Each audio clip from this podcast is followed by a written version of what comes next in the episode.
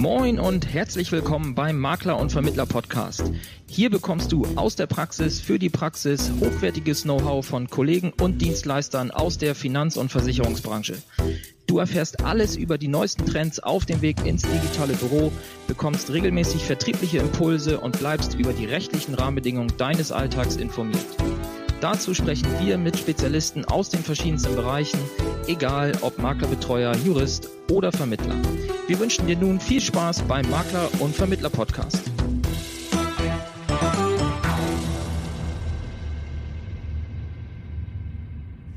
Herzlich willkommen zu einer neuen Folge des Makler- und Vermittler-Podcasts. Mein Name ist Nikolaus Vogt von der WBV-Gruppe und heute ist Stefan Kaiser bei mir im Interview. Stefan ist Versicherungsberater und mit dem BU-Expertenservice ja nicht schwer zu erraten, äh, auf was er da spezialisiert ist, auf BU-Leistungsfallbegleitung. Und also das heißt, nicht erst, wenn der Streit da ist, sondern am besten vorher, bevor er überhaupt entstehen kann, zu helfen. Und Stefan ist seit 1997 in unserer Branche unterwegs, seit 2001 auf das Thema BU spezialisiert und mit inzwischen über 400 bearbeiteten BU-Leistungsanträgen gibt es da ein gewisses Know-how und einen gewissen Erfahrungsschatz, auf den wir zugreifen können und den wir heute mal nutzen wollen. Und ja, damit erstmal herzlich willkommen bei uns im Makler- und Vermittler-Podcast, Stefan. Hallo, guten Morgen. Schön, dass ich teilnehmen darf. Eine kleine Korrektur gleich. Ich habe wieder alte Zahlen geliefert. Ich, Ups. Die Zahl ist vierstellig. Die Zahl ist vierstellig mittlerweile, nicht dreistellig. Aber Potzblitz. So dann sind Ach, wir über 1000 inzwischen. Jo, sind wir, ja, genau. Okay, dann äh, umso besser. Und ähm, in Folge 47 ist jetzt schon eine Weile her, aber da hat der liebe Gerhard Diebenbruch, ja. äh, Leistungsprüfer der LV 1871, ähm, mich, äh, dich, mir, so rum, dich mir als Interviewgast empfohlen. Jetzt hat es ja. ja. nur knappe 40 Folgen gedauert, äh, bis es dann, bis wir den Termin gefunden haben. Aber gut Ding will Weile haben. Und ja. heute wollen wir mal über das Thema sprechen, KT, also Krankentageld, äh, Übergang zur Berufsunfähigkeitsleistung und das Thema BU-Nachprüfung. Und ich würde vorschlagen, ähm, wir springen auch gleich rein. Gerne. Dann ähm, starten wir mal so, wenn wir das chronologisch aufbauen, nehmen wir einfach mal einen Beispielfall an. Da gäbe es eine Person, die ist jetzt krankgeschrieben, bezieht auch mhm. ein Krankentageld in relevanter Höhe. Und ähm, jetzt sieht so aus, als würde das ganze Thema ein bisschen länger dauern. Sie hat eine BU und er möchte jetzt den BU-Leistungsantrag stellen. Wann sollte er das denn sinnvollerweise tun und worauf gilt es da zu achten? Ja, da sprichst du ein äh, mittlerweile ziemlich kompliziertes Thema an. So vor fünf Jahren hat das eigentlich in der Praxis überhaupt noch keine Rolle gespielt, diese Problematiken, die zwischen Tagegeld und BU auftauchen können. Und das ist so in den letzten äh, Jahren immer mehr geworden, weil sich da auch die Bedingungen der Tagegeldversicherer geändert haben. Und da kann es sehr große Verwicklungen geben, dass man da tatsächlich aufpassen muss. Denn die ähm, Krankentagegeldversicherung und die BU-Versicherung kennen beide den, einen BU-Begriff und daher können die miteinander kollidieren und da muss man ein bisschen aufpassen.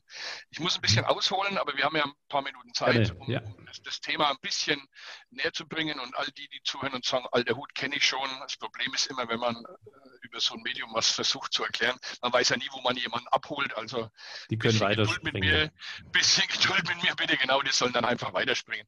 Äh, unterm Strich ist das Thema ungefähr das folgende. Ich versuche es mal ganz einfach, so einfach wie es geht darzustellen in der Tagegeldversicherung, in der Krankentagegeldversicherung und das sei vorausgeschickt deutlich, wir reden hier über eine private Krankentagegeldversicherung, wir reden nicht ja. über Krankengeld, das über die gesetzliche Krankenversicherung gezahlt wird. Das ist ein ganz anderes Thema.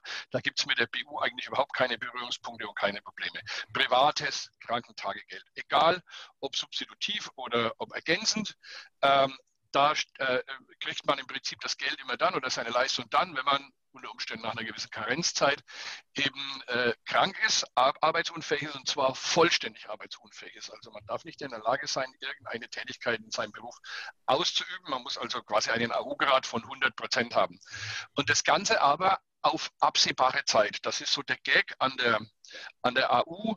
Es muss im Prinzip nach medizinischem Dafürhalten äh, klar sein, dass es wahrscheinlich wieder besser wird und äh, man da wieder rauskommen wird. Mhm. Und BU ist dann im Prinzip, wenn es eben auf nicht mehr absehbare Zeit ist. Also BU ist immer irgendwas, was auf Dauer angelegt ist und was eben ähm, ja auf nicht mehr absehbare Zeit ist. Und es kann halt was nur entweder auf absehbare Zeit sein oder auf nicht absehbare Zeit. Die beiden Sachen schließen sich aus mhm. und damit kollidiert dann unter Umständen schon die AU mit der äh, Berufsunfähigkeit.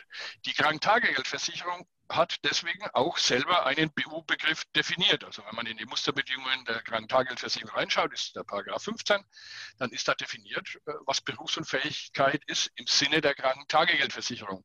Mhm. Das ist anders definiert als Berufsunfähigkeit im Sinne der Lebensversicherung, so wie wir es als Vermittler kennen, wenn wir eine BU vermitteln. Mhm. Die Definition der Krankentageldversicherung äh, geht noch über den alten Begriff der Erwerbsunfähigkeit, wie er in der äh, Sozialversicherung vor 2001 verwendet worden ist. Ich glaube, der alte 46 SGB 6 ist das, glaube ich, gewesen in der alten Fassung. Also diese alte Erwerbsunfähigkeit, darüber ist das definiert. Und ähm, der Versicherer, der Krankentagegeldversicherer geht jetzt im Prinzip her, wenn jemand krank ist und schaut sich das eine gewisse Zeit lang an. Und dann passiert es meistens, dass man halt mal zum Gutachter geschickt wird, dass der überprüft, ist denn das überhaupt noch AU? Ist es noch 100% AU, vollständig? Mhm. Oder ist es nicht vielleicht schon BU? Sprich, ist es absehbar, wird es besser oder ist es nicht mehr absehbar, ist es chronisch oder was auch immer. Mhm. Und ähm, dann trifft der Gutachter seine Entscheidung und dann, äh, wenn er sagt, der ist weiterhin AU, dann ist mal ein zweites Mal, ein drittes Mal beim Gutachter und bei dem entsteht dann das Bild, na jetzt habe ich ihn einmal gesehen, zweimal gesehen, es wird irgendwie nicht besser. Mhm. Dann würde er irgendwann sagen, scheint jetzt auf Dauer zu sein und dann macht er halt sein Kreuzchen bei, du bist BU im Sinne der Tagegeldversicherung, weil ich sehe nicht, wie es jetzt noch besser werden soll. Also ist es auf nicht mehr absehbare Zeit auf Dauer. Und in dem Moment, wo der Gutachter sagt, äh, ich bin BU, wird der Krankentagegeldversicherer dann eben die Krankentagegeldversicherung beenden. Mhm. Ähm, dabei ist wichtig, dass man eben weiß, die Versicherung wird beendet, es wird nicht die Zahlung beendet, die Versicherung. Das heißt, er bekommt die Kündigung der Krankentagegeldversicherung und die ist weg. Mhm. So. Das heißt also, mit einem, meistens mit einer Nachwirkung von drei Monaten, sechs Monaten, je nachdem, was in den Bedingungen steht. Ähm, warum? Weil ja im Prinzip der, der Grund, dass ich versichert sein kann in der Tagesversicherung weggefallen ist. Denn es soll ja einen vorübergehenden Verdienstausfall aufgrund einer Krankheit in meinem Beruf ausgleichen. Wenn ich aber auf Dauer nicht mehr in der Lage bin, meinen Beruf auszuüben, fällt diese Voraussetzung weg und dann braucht man auch kein Krankentagegeld mehr. Mhm. Ähm, damit es nicht eine unangemessene Benachteiligung ist gegenüber allen, die zum Beispiel gesetzlich krankenversichert sind, ähm, muss die Versicherung aber in der Regel eine Anwartschaftsversicherung anbieten. Mhm. Weil ich würde ja, stell, stell dir mal vor, jemand mit 30 passiert es, dass er da erstmal in die BU rutscht äh, und nach drei Jahren ist er wieder auf dem Damm. Der kommt doch mit der Krankenvorgeschichte keine Krankentageldversicherung mehr rein. Das kann ja. er vergessen. Der läuft den Rest seines Lebens ohne Krankentageldversicherung. Das geht nicht, das wäre unangemessen. Also muss der Tagegeldversicherer eine Anwartschaftsversicherung ihm anbieten in der Regel ist es so, dass man zwei Monate Zeit hat, dem Versicherer die abzurechnen, diese Anwaltschaftsversicherung. Zwei Monate nachdem der Versicherer die Kündigung bekannt gegeben hat. Lässt man die Frist verstreichen, besteht in der Regel kein Kontrahierungszwang mehr des Tagegeldversicherers, äh, die Anwaltschaftsversicherung zu machen. Und dann kommt man tatsächlich nicht mehr rein. Mhm. Also sollte man Aufpassen. unbedingt wahrnehmen. So. Soweit ist die Geschichte aber noch, glaube ich, relativ klar und eindeutig und mhm. noch nichts äh, noch nichts Komisches. Das Seltsame was da jetzt passieren kann, ist, dass es aus, ich glaube, 92 oder wann das war, ein, ein BGH-Urteil gibt, in dem ein Krankenversicherer äh, das tatsächlich durchgesetzt hat damals, dass wenn ich jetzt eine private BU habe und ein privater, ein Lebensversicherer entscheidet, dass du BU bist, das plötzlich Auswirkungen haben soll auf die Krankentagegeldversicherung. Eine Sache, die man eigentlich sich gar nicht bisher vorstellen konnte, dass sowas äh, passiert. Denn es juckt ja normalerweise den einen Versicherer nicht, was der andere macht. Die haben alle ihr eigenes Überprüfungsrecht und jeder trifft seine eigene Entscheidung. Ist ja, ja. kartellrechtlich ja sogar äh, gefordert, dass man das macht. Und der, äh, der Trick, um den es da geht, oder der Kniff juristisch, um den es da geht, ist, dass man eben sagt, naja, wenn der im Sinne der Lebensversicherung BU ist, berufsunfähig ist, äh, dann hätte er ja, wenn die Berufsunfähigkeit auch für die Tagegeld gelten würde, dann hätte die Tagegeldversicherung ja dann rückwirkend zum Beispiel das Tagegeld beenden können. Denn wie wenn ich die BU beantrage, zu welchem Zeitpunkt kriege ich denn die BU dann genehmigt? Für mhm. ab welchem Zeitpunkt? Natürlich in der Regel ab Beginn der Erkrankung. Ja. Und der Zeitpunkt liegt ja meistens sogar noch vor dem Zeitpunkt des ersten Tages der Krankentagegeldzahlung, weil ich eine Karenzzeit ja. in der Tagegeld habe. So. Mhm. Das heißt also, der Lebensversicherer wird, wenn er anerkennt, in der Regel rückwirkend die mhm. BU-Rente bezahlen. Und jetzt sagt das Gericht, wenn das passiert, dann äh, ist er ja berufsunfähig seit, sagen wir jetzt einfach mal, ich kriege heute ähm, Anerkenntnis von dem Versicherer und der sagt, Mensch, du bist seit deinem Unfall am 16.07.2018 tatsächlich BU. Mhm. Dann darf der Krankentagegeldversicherer sagen, ach, du bist seitdem BU, seit 2018. Wenn ich das gewusst hätte, hätte ich dich ja 2018 schon rausgeschmissen. Ich hätte dich da ja schon gekündigt. Mhm. Denn du bist ja BU dann hätte ich dir kein Tagegeld gezahlt. Das habe ich aber nicht gewusst. Ich habe dir Tagegeld gezahlt. Ähm, deswegen möchte ich das jetzt rückwirkend installieren. Ich behaupte jetzt rückwirkend, du bist BU, wie der, wie der Lebensversicherer das auch gemacht hat. Ergo hätte ich dich zu dem Zeitpunkt rausgeschmissen. Ergo musst du mir ein ganzes Krankentagegeld zurückbezahlen, das ich dir ausgezahlt habe. Hm. Und das ist natürlich, das ist eine ganz komische Geschichte. Ich verstehe es eigentlich nicht. Juristen können das wunderbar begründen. Äh, das ist mir jetzt als Praktiker auch irgendwie egal, was da ein Jurist sich denkt, ähm, weil es in der Praxis einfach eine ganz komische Geschichte ist und das eigentlich nicht sein kann, in meinen Augen, ich das auch nicht für gerecht empfinde, für was habe ich denn die Versicherungen gemacht und warum bezahle ich die denn eigentlich? Ja. Äh, denn das kann dann so Stilblüten treiben wie, und das erlebe ich sehr oft, dass eben die Tagegeldversicherung viel höher ist in der Monatsleistung als die BU-Rente. Ja. Und dann äh, produziere ich natürlich einen Vermögensschaden. Ne? Also wenn ich 5000 Euro Tagegeld habe, aber nur 2000 Euro BU, dann bedankt sich natürlich der Kunde bei mir, dass ich ihm die BU-Rente mit 2000 Euro besorgt habe, dafür, dass er jetzt zum Dank, Dank die 5000 Euro zurückbezahlen muss. Das, das geht natürlich nicht. Das, da muss man aufpassen. Und das ist eine Geschichte, da sagen dann Versicherer sehr gerne, naja, dann macht es doch in derselben Höhe. Ja, ist doch so ein üblicher Trick. Versichere doch einfach beides in gleicher Höhe. Dann mhm. kannst du ja die Rückforderung bezahlen von der BU-Rückzahlung, die du da bekommst. Dann ist das ja alles kein Problem. Naja, ähm, das geht einfach nicht. Warum? Weil tarifliche Gründe und steuerliche Gründe dagegen ja. sprechen. Tariflich ja. ist doch schon mal klar, Tagegeld kannst du bis zur Höhe dein Net, deines Nettolohns versichern. Ja. Die BU kannst du eigentlich bis zum Nettolohn schon gar nicht versichern. Geht schon gar nicht. Sondern vielleicht 80 Prozent davon oder was im Durchschnitt da tariflich von Versicherer zu Versicherer wegen verschieden machbar ist. So. Und ich kann in der Tagegeldversicherung sogar noch äh, ein bisschen höher als Netto gehen, zum Beispiel eine Sozialversicherungskosten oder ähnliches sogar noch unter Umständen mit reinnehmen. In der, das Krankentagegeld ist steuerlich steuerfrei. Mhm. Es ist sozialversicherungsfrei. Die BU-Rente ist immer zu versteuern, mhm. halt nur unterschiedlich, je nachdem, in welcher Schicht ich bin. Ja. Wenn es blöd läuft, ist sie sogar zu verbeitragen. Ja. So, das heißt also, es entsteht immer eine Riesenlücke, selbst wenn ich sie formal in derselben Höhe abschließen könnte, ist die BU-Rente, die kommt beim Kunden landet immer wesentlich niedriger als das Tagegeld. Also es entsteht da immer eine Lücke, außer ich habe wirklich 20 Jahre die BU durchziehen können, habe jede Dynamik angenommen und jede Nachversicherungsgarantie da reingeholt, dann überhole ich das natürlich dann. Dann komme ich auch mal über meinen Nettolohn irgendwann und das Problem entsteht nicht mehr. Aber ich treffe in der Regel immer äh, Konstellationen an, Tagegeld, ich sage mal in, in 80 bis 90 Prozent der Fälle Tagegeld höher, meist sogar wesentlich höher als die BU-Rente. Mhm. Ist auch historisch ja oft so gewachsen. Man macht halt erstmal seine private Krankenversicherung, kümmert sich um Tagegeld und passt das auch ein bisschen an, damit es passt, weil das Problem Krankheit ist einem natürlich viel näher als das Problem Berufsunfähigkeit. Das ist ja viel abstrakter Berufsunfähigkeit.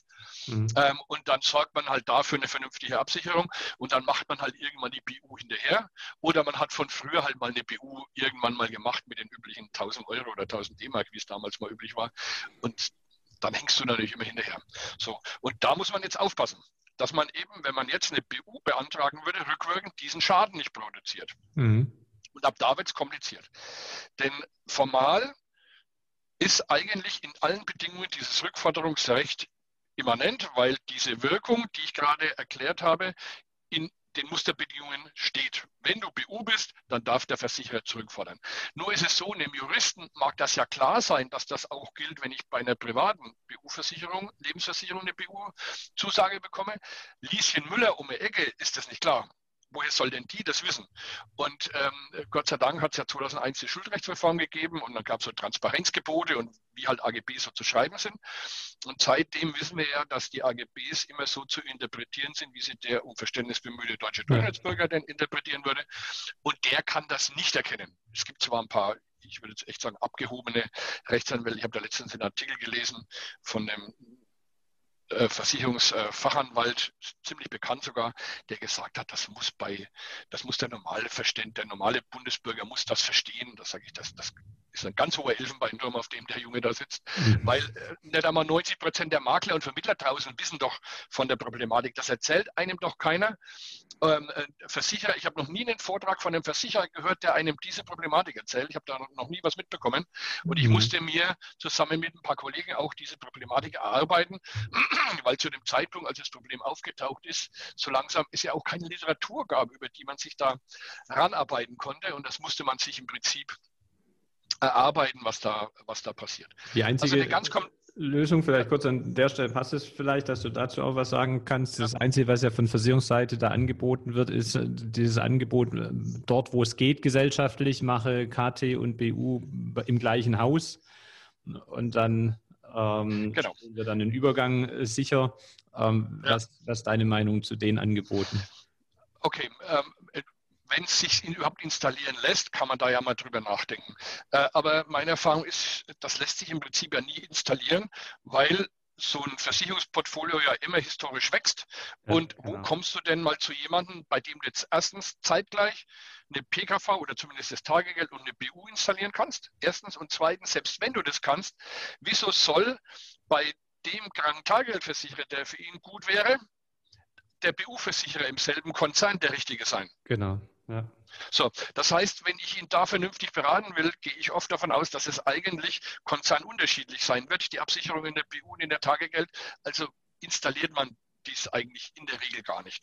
Wenn man es installiert und wenn es geht, dann ist das Ganze aber, ja, das vorteilhaft ist, mag sich jeder selber überlegen, denn erstens, diese Übergangsregelung gilt ja nur, wenn die Tagegeldversicherung wirklich BU behauptet. Also die Regelung lautet, wenn du bei uns das Tagegeld hast und konzernintern auch die BU-Rente, dann sorgen wir dafür, dass der Übergang, wenn die Tagegeldversicherung BU behauptet, lückenlos ist.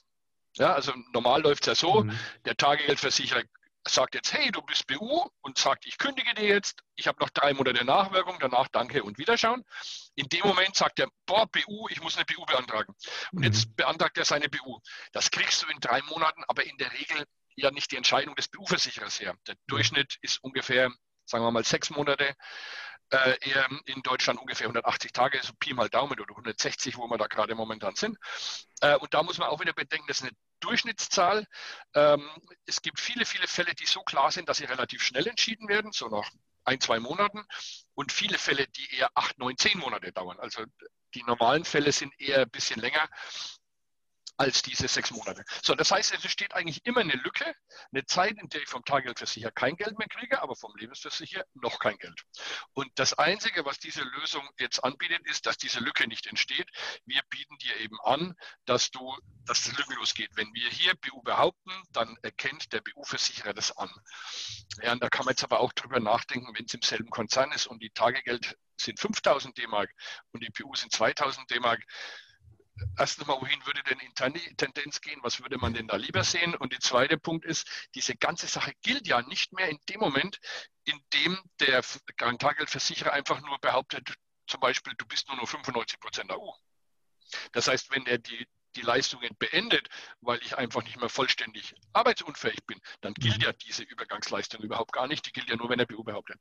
Deshalb nettes Gimmick und wenn man es hat, wenn es sich installieren lässt, es macht nichts kaputt, frisst keine Miete, alles okay. Ähm, aber danach streben, es quasi genau so aufzubauen, sehe ich keinen äh, Sinn drinnen ähm, aus den genannten Gründen und weil man meistens das eh nicht im Konzern intern macht, als Makler zumindest macht man das nicht konzernintern. Okay, eine andere Lösung, die du dann euch hättest, wäre, wenn du mit dem Lebensversicherer sprichst und sagst, lieber Lebensversicherer, sei doch so nett und erkenne doch bitte nicht rückwirkend an sondern schau her, da ist jetzt zum Beispiel, oder wenn sie nicht drinnen ist, ja, Karenzzeit würde da natürlich äh, immer helfen. Karenzzeit wäre da tatsächlich äh, eine hilfreiche Geschichte. Ähm, zumindest wäre die Rückzahlung dann nicht so hoch. Allerdings ähm, kriegt er dann halt auch die BU-Rente später. Es ist ja immer irgendwas ja. im Leben. Ähm, aber man könnte dem Versicherer ja sagen, pass auf, äh, der Krankentageversicherer hat ab da BU behauptet. Schau, hier ist wegen mir das Schreiben BU ab 1.10.2020. Könntest du bitte, obwohl er eigentlich schon seit zwei Jahren AU ist, erst anerkennen ab 1.10.2020, damit wir das Tagegeld nicht zurückbezahlen müssen. machen viele, viele Versicherer mit dabei ne, und sagen, okay, dann ist es in Ordnung, einfach deshalb, weil man sich natürlich einen Haufen Geld dabei spart. Wenn ich als mhm. Lebensversicherer anerkennen muss, aber dann nicht rückwirkend zwei Jahre bezahlen muss, ist ein Haufen Geld. Das Problem dabei ist erstens, es machen nicht alle Versicherer mit. Es gibt zwei, die das eigentlich nicht machen wollen. Und von den Zweien ist einer dabei, mit dem ich es regeln kann, wenn es unbedingt sein muss, und der andere, der es einfach nicht macht. Was ich übrigens verstehe. Der sagt, das ist keine korrekte Entscheidung. Und da ist vollkommen korrekt, was dieser Versicherer äh, da sagt. Der sagt, es ist einfach nicht korrekt, die Entscheidung zu sagen, er ist erst ab da BU, weil er einfach schon länger BU ist ich kann ja auch nichts dafür, dass der ein Tagegeld hat, aber warum soll ich jetzt so eine Entscheidung treffen und soll sagen, der ist seit heute BU, wenn ich doch weiß, er ist seit zwei Jahren BU? Warum? Mhm. Die Fiktion, die Fiktionsdefinition der BU ist doch eingetroffen. Wenn, die lautet ja in den meisten Fällen, wenn ich sechs Monate ununterbrochen außerstande war, in der retrospektiven Sichtweise, dann, und der, der, Zustand fortdauert, dann ist das BU. Das ist die unwiderlegliche Vermutung der BU. Dann habe ich als Versicherer anzuerkennen. Was für einen Grund soll es denn geben, wenn jemand zwei Jahre krank ist, dass er zu dem Zeitpunkt zur Beendigung des Tagegelds, wo die Beobachtung ist, dass es ihm da erst so schlecht geht, dass er BU ist. In der Regel ging es ihm doch am allerschlechtesten zu Beginn mhm. der Krankschreibung. Und dann hat er ja seine Rekonvaleszenz und seine Therapien und da müsste es ihm doch langsam besser gehen, aber sicherlich doch in der Regel nicht schlechter. Also gibt es keinen Grund und das wäre juristisch die falsche Entscheidung. Das ist mhm. meines Meinung nach auch das korrekte Argument. Ähm, wenn ich nämlich dann die Entscheidung treffe und sage, das ist der Zeitpunkt des Eintritts der BU, dann kann das natürlich vielfältig Probleme bringen, zum Beispiel in der Nachprüfung, weil ja der Eintritt der BU der Zustand ist, der jetzt quasi das Niveau mir vorgibt, auf dessen die Nachprüfung aufzubauen hat. Und das ist der falsche Zeitpunkt. Ja? Mhm. Also da muss man aufpassen. Und wenn man da eine juristisch korrekte Entscheidung trifft als Lebensversicherer, muss man eigentlich rückwirkend anerkennen. Man muss, äh, ich glaube auch nicht, dass es vor Gericht äh, größere Fragen geben sollte, denn wenn ich äh, einem Richter sage, pass mal auf, ich bin jetzt zwei Jahre 100% AU gewesen, ununterbrochen. Schau meine Pendelatteste an. Ich habe die zwei äh, Jahre lang ununterbrochen. Ich war dabei dreimal beim Gutachter. Der Gutachter hat dreimal meine 100% AU bestätigt und jetzt bestätigt der BU. Wieso soll dann die Fiktion der BU nicht erfüllt sein? Da steht doch nur drinnen, ich muss zu 50 Prozent außerstande sein, meinen Beruf auszuüben. Ich habe 100 Prozent AU gerade gehabt die ganze Zeit. Also, das wird juristisch nicht halten, wahrscheinlich, also könnte ich mir zumindest vorstellen, sodass die korrekte Entscheidung ist, eigentlich muss der Lebensversicherer rückwirkend anerkennen und basta. Damit kollidiert es jetzt ist, ist dann die Lösung quasi eher in die Richtung zu sagen, äh, ich lasse erstmal das KT enden und beantrage dann die BU? Nein, auch nicht. Ähm, äh, das, das könnte man ja denken, weil man dann sagt, ähm, die schmeißen mich ja jetzt raus und äh, dann existiert der Vertrag ja nicht mehr. Ja. Und wenn ich danach BU bin, muss ich es ja nicht melden. In der Praxis kann es funktionieren, weil wenn man es nicht meldet und der Vertrag nicht mehr existiert, wird der Krankentagelversicherer das wahrscheinlich auch nicht rauskriegen. Funktionieren wird sehr häufig. Äh, auch da muss man aufpassen, es gibt mittlerweile Versicherer, die da sehr dahinterher sind und selbst wenn der Vertrag beendet wird, da dranbleiben und wissen wollen, mhm. was da abgeht, weil sie wissen, dass sie das Rückforderungsrecht haben.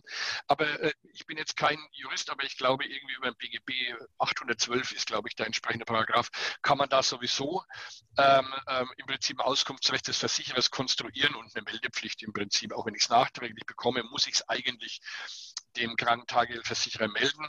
Äh, mhm. wenn ich es nicht melde, begehe ich wahrscheinlich sogar eine Obliegenheitsverletzung. Allerdings glaube ich, ich weiß jetzt nicht, ob die jetzt sanktionsfähig ist oder nicht. Das sind so juristische Themen. Da bin ich nicht so tief drinnen. Ähm, aber es löst zumindest das Problem äh, nicht, weil ich mich da nicht korrekt verhalte und weil Versicherer das drinnen stehen haben in den Bedingungen. Äh, einige, da steht deutlich drinnen, selbst wenn das Vertragsverhältnis beendet ist, bist du verpflichtet, mir mitzuteilen, wenn sich BU-mäßig da äh, was mhm. tut. Mhm. Und äh, es gibt sogar ein paar Versicherer, die konstruieren das mittlerweile so geschickt, dass du da eigentlich überhaupt nicht mehr rauskommst. Die sagen nämlich, dass die Versicherungsfähigkeit entfällt, wenn du berufsunfähig bist. Also die haben meistens glaube ich der Paragraph 3 in Musterbedingungen, da haben die in Paragraph 3 in Musterbedingungen, da steht drinnen, versicherungsfähig ist nur jemand, der zum Beispiel beim Angestellten-Tarif, der halt Angestelltenverhältnis ist, der aber nicht gleichzeitig eine BU- oder EU-Rente oder sowas bezieht. Mhm. So, das bedeutet also generell, egal was da hinten in dem 15 drinsteht und ob die BU behaupten oder nicht, ist alles vollkommen egal. Wenn ich BU-Rente beziehe, bin ich nicht mehr versicherungsfähig. Und damit erschlage ich rückwirkend alles. Selbst wenn der erst in fünf Jahren rückwirkend für die fünf Jahre über ein Gerichtsverfahren, was auch immer, die BU-Rente bekommt, dann können die sagen, ab dem Moment rückwirkend ist deine Versicherungsfähigkeit entfallen und dann fängt der ganze Zinnober wieder an. Also mhm. das, das nimmt immer mehr Überhand, immer mehr Tagegeldversicherer bilden ihre Tagegeldtarife so aus oder ihre Bedingungen so aus, dass du da eigentlich nicht mehr rauskommst. Das ist eine klare Tendenz zu erkennen. Und das Problem ist, dass der Lebensversicherer das eigentlich sauber nicht lösen kann, weil er ja rückwirkend eigentlich anerkennen muss. Und wir immer einen äh, Schaden produzieren würden, weil ja die BU-Rente fast immer niedriger ist als das Tagegeld. Und wie wir vorhin gehört haben, ich sie eigentlich auch nicht in der richtigen Höhe installieren kann, weil es ja tariflich schon nicht geht. Also kann die einzige Lösung eigentlich nur kommen von den Krankentageversicherern selber, indem sie einfach diesen Blödsinn lassen und ihnen Bedingungen reinschreiben würden, wir verzichten auf diesen ganzen Käse, sondern wir behaupten selber BU und wenn wir selber BU behaupten, dann bist du draußen und dieser rückwirkende Schmarrn, der passiert nicht. Das ähm, müssen wir mal schauen, ob man sowas irgendwann mal hinbekommt in naher Zukunft. Zumindest ist es mein Ziel, dass ich da äh, irgendwie hinkomme. Wir haben schon angefangen, so ein paar Hebel in Bewegung zu setzen, um das vielleicht umsetzen zu können. Müssen wir mal schauen, mhm. ob wir damit durchkommen. Brauchen wir auf jeden Fall ein bisschen Geduld und Spucke. Ähm, aber mal schauen, ob es geht. Denn das ist die einzige Möglichkeit, wie ich es machen kann. Ähm, denn wenn das in den Bedingungen drinnen steht, komme ich da einfach nicht mehr raus. Und da aber, wie wir alle wissen, Krankenversicherer jetzt auch nicht gerade mit Reichtum gesegnet sind, und wie ich gehört habe, dass alles momentan spitz auf Knopf kalkuliert ist und äh, ja. das alles nicht so einfach ist für, Krank für private Krankenversicherungen, sind die natürlich hinter dem Geld her wieder Teufel hinter der armen Seele. Ja, und mhm. deswegen weiß ich nicht, ob man da was bewirken kann, weil halt die Sachzwänge, die wirtschaftlichen Zwänge so groß sind, dass man da wahrscheinlich einfach bei vielen, vielen Häusern nicht locker lassen will. Muss man mal sehen. Da hoffe ich halt auch, dass der Marktdruck ein bisschen was macht. Deswegen halte ich da auch viele Vorträge drüber, damit halt auch die Vermittler und Makler das wissen und dass möglichst halt äh, die Tagegeldversicherer gemieden werden, die das halt drinnen stehen haben und eher die genommen werden, wenn es irgendwie geht, die in ihren Bedingungen sowas nicht stehen haben, damit halt auch die BU einen Sinn macht. Denn denkt jetzt mal, und das ist die Krönung der ganzen Geschichte, dieser eine Versicherer, das ist wirklich kein kleiner Versicherer, ich sage es mal ganz vorsichtig, der sagt, ich muss eine saubere Entscheidung treffen Mhm. Und ich muss rückwirkend anerkennen. Was rate ich denn jetzt einem Kunden, der 5000, ich habe so einen Fall gerade, genau so einen, der 5000 Euro Tagegeld hat und genau bei dem Versicherer 2000 Euro BU-Rente versichert hat. Was soll ich dem jetzt raten? Ich kann ihm nur sagen, pass auf, das wären die Folgen. Und dann hat er gesagt, dann beantrage ich die BU nicht, das kann ich nicht machen. Dann ziehe ich das durch mit dem Krankentageld so lange wie es geht, sollen die irgendwann BU behaupten, dann muss ich mal schauen. Aber die BU, das, das kann ich nicht machen die ist sinnlos. Ja, und ich kann das Problem nicht lösen. Ne? Und solche im Zweifel wieder dem Vermittler auf die Füße, weil klar, er dann zu seinem Vermittler so zurück und sagt, vermitteln, ja genau, genau, ja klar, logisch. Und das, das ist einfach, ich finde es furchtbar. Äh, das sind so ein Problem müsste es eigentlich gar nicht geben, weil man äh, sich eigentlich sagen müsste, was soll dieser Quer, diese, diese, diese Auswirkung von der einen Sparte auf die andere, sowas gibt es da eigentlich nirgends, soll doch der Tagegeldversicherer seine eigene Entscheidung treffen. Und wenn er BU behauptet, dann ist es vorbei. Und solange er nicht BU behauptet, ist es nicht. Und was andere machen, ist egal. Ja. Das wäre eine normale Sache. Ich zahle ja auch beide Versicherungen parallel. Ich zahle es gleichzeitig. Ich werde meine Steuern zahlen auf den ganzen Krempel, der da kommt. Ich äh, verstehe es nicht und ich finde das nicht nachvollziehbar. Aber juristisch ist es anscheinend wirklich äh, logisch, was da passiert. Zeigt halt nur, dass die Systematik in der Tagegeldversicherung halt falsch aufgebaut ist. Es kann nur vom Tagegeldversicherer vernünftig gelöst werden mal schauen, was da passiert. Wir, heißt, werden, wir werden dran arbeiten. Im aktuellen Stand, der aktuellen Tariffeld ist so, dass du sagst, im Einzelfall, man kann was mit eventuell mit den Versicherern verhandeln, aber ja. es gibt jetzt keinen äh, Masterplan für den immer korrekten genau. juristischen Weg, um die Problematik zu vermeiden.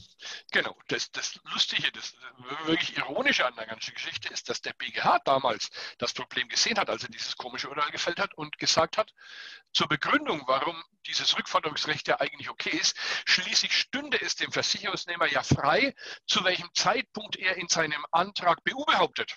Das ist ja das Ironische. Damit hat es der BGH ja begründet. Und das ist eigentlich eine total falsche Begründung, weil äh, so wie es dieser eine Versicherer sagt, wie ich es dir erzählt habe, ja. ist ja vollkommen richtig. Ich finde es vollkommen richtig, wie die das machen. Das kann ich absolut nachvollziehen, dass sie es so entscheiden wollen. Und äh, dann stehst du da und sagst, ich kann das Problem nicht lösen. Es geht nicht. Da müssen wir was tun und ich werde mich bemühen, da ein bisschen was äh, tun zu können. Mal schauen, was wir da erreichen können. Wie, wie siehst du denn in dem Kontext äh, das Thema im Rahmen der BU, die AU-Leistungen? Ähm, die ja, verstärken eigentlich die, die Thematik doch eigentlich nur noch. Ne? Also ich bin, ich bin jetzt eh kein Fan von diesen ganzen neuen Gimmicks, die da in der BU drinnen sind. Ähm, für mich ist die BU schon viel zu überladen. Ja, also es macht die Sache immer komplizierter.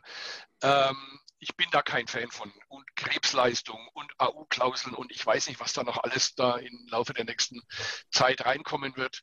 Ähm, das kollidiert natürlich wieder. Das kollidiert, wenn es blöd läuft, mit dem Tagegeld. Ähm, wir wissen ja, die Problematik ist im Krankentagegeld, äh, Paragraph 9 Musterbedingungen. Ich muss ja, wenn ich eine andere Tagegeldversicherung abschließe, den bestehenden Tagegeldversicherer fragen, ob ich das überhaupt darf. Mhm. Äh, der hat da quasi ein Vetorecht und wenn ich es nicht mache, dann kann er sogar als Sonderkündigungsrecht und tralala äh, rufen sollen. Es ist ja nicht geklärt, auch wenn das Gefühl uns allen sagt, so eine AU-Leistung ist eher keine Tagegeldleistung in dem Sinne, dass sie darunter fallen würde, aber wissen wir, wie Gerichte entscheiden werden. Und gerichtlich ist es nicht entschieden. Mhm. Wir wissen also zum Beispiel nicht, ist kollidiert jetzt so eine AU-Klausel mit dem Tagegeld. Wahrscheinlich nicht, aber es ist nicht rechtlich, ist es nicht geklärt, soweit ich es weiß. Ja, vor allen Dingen wird jeder Versicherer sieht es vielleicht anders und ähm, ja, dann muss ich es im Zweifel wieder vor Gericht hast, klären lassen. Genau. Also, hast, hast du ja als Makler wahrscheinlich schon mal gemacht oder zumindest ähm, äh, kümmern sich da Verbände darum, dass man bei Versicherern nachfragt und sagt, wie seht ihr das? Ist das für euch jetzt eine Krankentageleistung, ja oder nein? Kollidiert es, kollidiert es nicht? Und was ich so erfahren habe, sehen die das durchaus unterschiedlich. Es gibt welche, die Richtig. sagen, nee, kollidiert gar nicht und es gibt welche, ja, für uns ist das ganz ganz klar, das musst du uns melden. Und da kannst du als Makler wieder nur Folgendes machen. Du kannst, wenn du das dann installieren willst, nur hergehen und kannst die Versicherer abklappern und kannst fragen, darf ich das? Habt ihr ein Problem damit? Ja oder nein? Um zu schauen, dass man da kein Problem verursacht. Ja, das habe ich auch gemacht. Also da, da, mal als Praxisbeispiel, ja. äh, welche Stilblüten das dann auch treiben kann, sogar in einem Haus, wo der Kranken- und der BU-Versicherer in, in einem Konzern waren, ja. habe ich den, äh, habe ich eben gemeldet oder angefragt, wenn ich jetzt die BU mit AU-Leistung mache, würdet ihr als KT-Versicherer das als KT-Leistung anrechnen? Und die wussten erstmal gar nicht, was, was ich will. Äh, das hat Wochen gedauert und mehrere Ansprechpartner, bis die mir eine Antwort geben konnten. Aber dann war die Antwort, ja, wir würden das anrechnen. Wenn ich da gleich bei, klein beigegeben hatte, ach, die wissen gar nicht, was das ist, und dann ja, ist das ja, schon okay, dann hätte es im Leistungsfall wieder Probleme gegeben. Klar. Und lustig ist ja dann immer, man kann sich ergeben, wenn man Spaß daran hat und kann dann mal zurückschreiben, das finde ich interessant, nennen Sie mir doch bitte mal die Rechtsgrundlage dieser Entscheidung. Dann wirst du nämlich nur noch Gelaber kriegen und überhaupt keine vernünftige Antworten. Das weiß nämlich eigentlich keiner. Es ist äh, spannend, wir werden mal sehen, was da kommt. Man muss ja auch noch sehen, diese AU-Leistungen sind ja unter Umständen auch unterschiedlich definiert. Also wenn ich dran denke, der okay. Versicherer, der ja das jahrelang als Alleinstellungsmerkmal hatte, der mhm. hatte das ja eigentlich als BU-Rente definiert. Der hat gesagt, unterm Strich, du bekommst deine BU-Rente auch dann, wenn du sechs Monate krank bist, ununterbrochen. Das heißt, es war eine BU-Leistung, die du dann bekommen hast. War ja auch unlimitiert ähm, zeitlich. War auch unlimitiert zeitlich, richtig genau. Heute, äh, das haben dann auch ein, zwei Versicherer so übernommen und dann hat man aber gemerkt, boah, das ist gar nicht so unkritisch. Man sollte es vielleicht anders definieren und die meisten machen es ja heute so, dass sie quasi eine eigene AU-Leistung definieren. Die sagen, du bekommst eine eigenständige Leistung wegen Arbeitsunfähigkeit, die halt zufälligerweise in derselben Höhe ist wie deine versicherte BU-Rente. Mhm. Aber es ist keine BU-Rente. Ähm, und dann entwickeln sich, entwickeln sich dadurch aber wieder Probleme, denn dann ist ja die Frage erstens, wie wird denn das versteuert? Das weiß heute, soweit ich jetzt weiß, weiß das niemand wie das versteuert wird, weil man keine Ahnung hat, als was für eine Leistung das jetzt gilt. Weil als BU-Rente gilt es ja nicht. Gilt jetzt da dann der 55 äh, Einkommensteuerdurchführungsverordnung oder gilt der nicht, äh, der ja für die BU-Rente gilt? Wenn der nicht gilt, was gilt denn dann? Keine Ahnung. Also steuerlich schon, soweit ich es weiß, nicht ganz klar, wie man das abhandeln muss. Mhm. Und äh, dann ist natürlich die Frage, kann sein, dass das vielleicht mit dem Tagegeld kollidiert, dass später Gerichte sagen, naja, solange das quasi als eigenständige AU-Leistung definiert wird, die mit der BU-Rente gar nichts zu tun hat, ist das quasi meldepflichtig für das Krankentagegeld. Und wenn das als BU-Rente definiert wird, dann vielleicht nicht. Das ist jetzt nur von mir mhm. hingesponnen und so eine Überlegung, die jetzt jeder rechtlichen Entscheidung entbehrt. Ähm, aber es könnte sein, dass das zum Beispiel die Folge ist. Also da gibt es noch viele Dinge, die man überhaupt nicht äh, absehen kann und ich weiß, wie die laufen. Auf der anderen Seite, wenn ich mir Sekundensicht anschaue, ist es natürlich schon schön, wenn ich einfach nur sechs Monate meine gelben Scheine ähm, ähm, sammeln muss, sammeln und dann dem Versicherer hinschmeiße und dann kriege ich meine, meine Leistung erstmal. Äh, aber das wissen Versicherer natürlich auch, deswegen ist sie erstens zeitlich begrenzt, ne? vielleicht sind es 24 Monate oder 36 Monate oder was auch immer. Ähm, dann natürlich maximal für die Vertragslaufzeit. Ich kann nicht pro Versicherungsfall das machen, sondern sind die 24 oder 36 Monate weg, sind sie weg und dann komme ich nie wieder dorthin. Ja. Für einen Versicherer ist das natürlich eine Sache, die nicht schlecht ist, weil man natürlich dann die entsprechenden Rückstellungen nicht bilden muss, wie wenn man ein Anerkenntnis machen würde. Ähm, und man kommt so vielleicht aus vielen Anerkenntnissen, über die man sich über Nachprüfung wieder lösen musste, auch wieder raus. Also es gibt seine Vor- und Nachteile.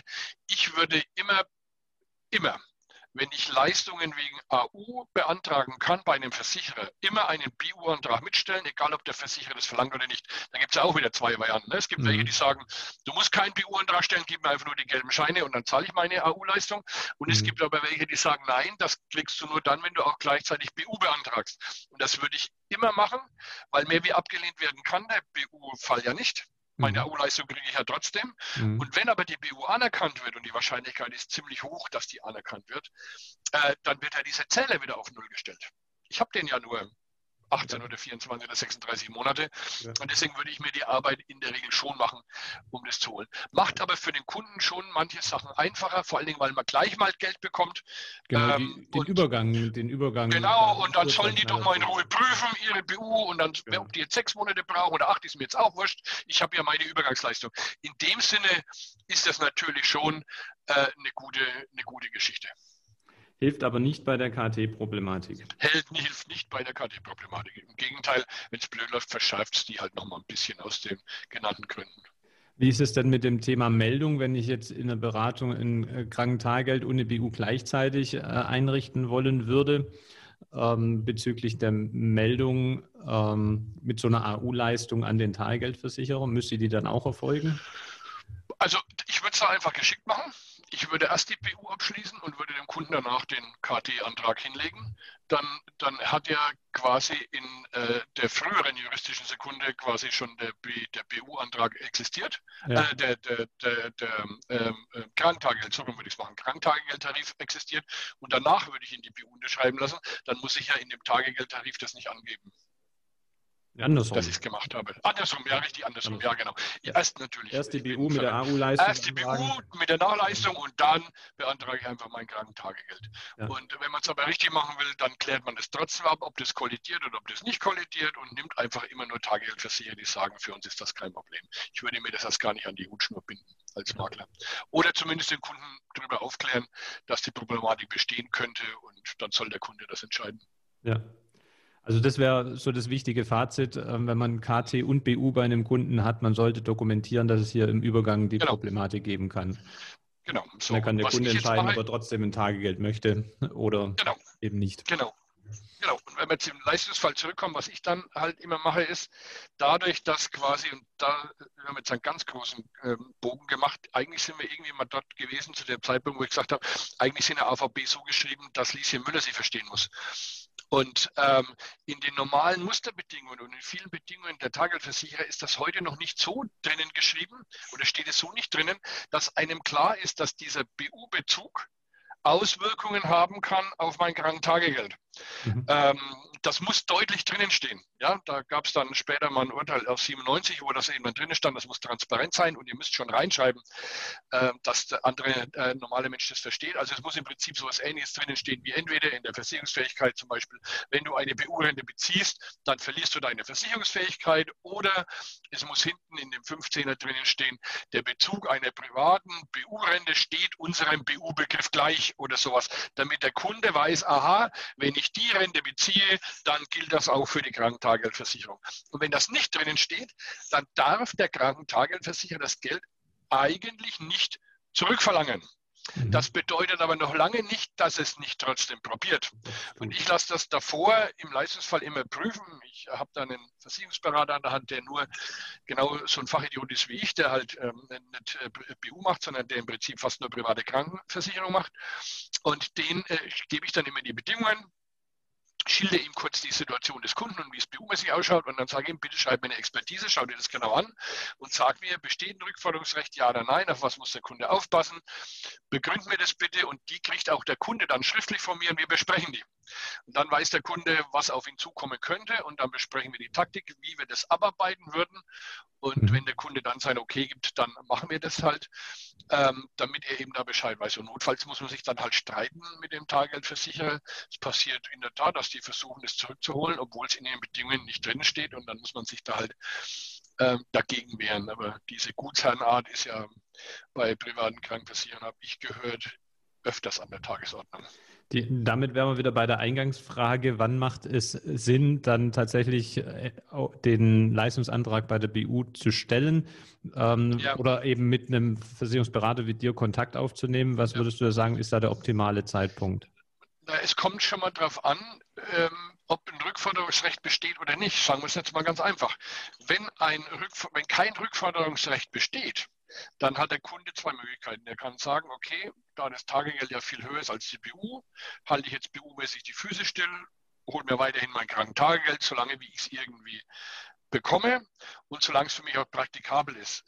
Denn eines der Probleme ist ja diese hundertprozentige Arbeitsunfähigkeit und hast du gerade einen Selbstständigen, ist für den natürlich das Tagegeld durchziehen schon ein Problem, mhm. weil er ja eigentlich in seine Firma nicht mehr auftauchen darf. Er darf ja eigentlich nichts mehr machen und das ist natürlich unter Umständen ganz schwierig, sodass man sagt, äh, bitte lass mich diesen Zustand der Arbeitsunfähigkeit beenden, denn wenn ich BU im Sinne der Lebensversicherung wäre, dürfte ich wenigstens ein bisschen was in meinem Business mhm. machen und das bricht mir jetzt nicht komplett auseinander.